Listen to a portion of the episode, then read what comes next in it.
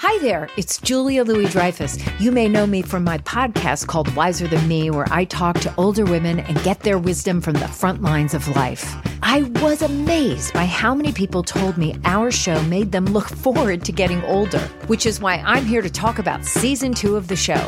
Sally Field, Billie Jean King, Beverly Johnson, Ina Garten, Bonnie Raitt, just to name a few. All hail old women. Wiser Than Me season two is out now from Lemonada Media. It's Merriam Webster's Word of the Day for February 15th. Man, that sunset is gorgeous. Grill, patio, sunset. Hard to get better than that. Unless you're browsing Carvana's inventory while you soak it all in. Oh, burger time. So sit back, get comfortable. Carvana's got thousands of cars under $20,000 just waiting for you. I could stay here forever. Carvana, where car buying meets comfort, meets convenience. Download the app or visit Carvana.com today. Today's word is nebbish, spelled N E B B I S H. Nebbish is a noun that means a timid, meek, or ineffectual person.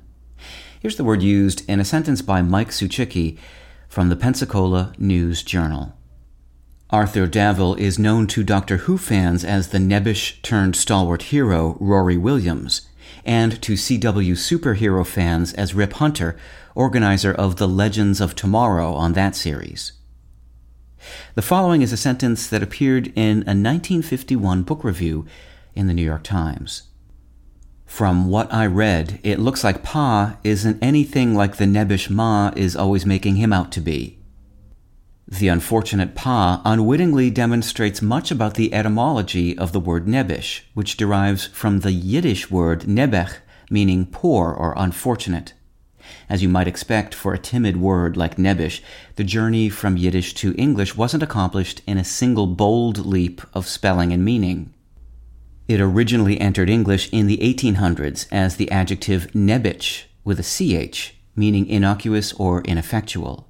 Nebbich, sometimes spelled N E B E K H, has also been used as an interjection to express dismay, pity, sympathy, or regret. But that use is far less widespread and is not included in most general use English dictionaries.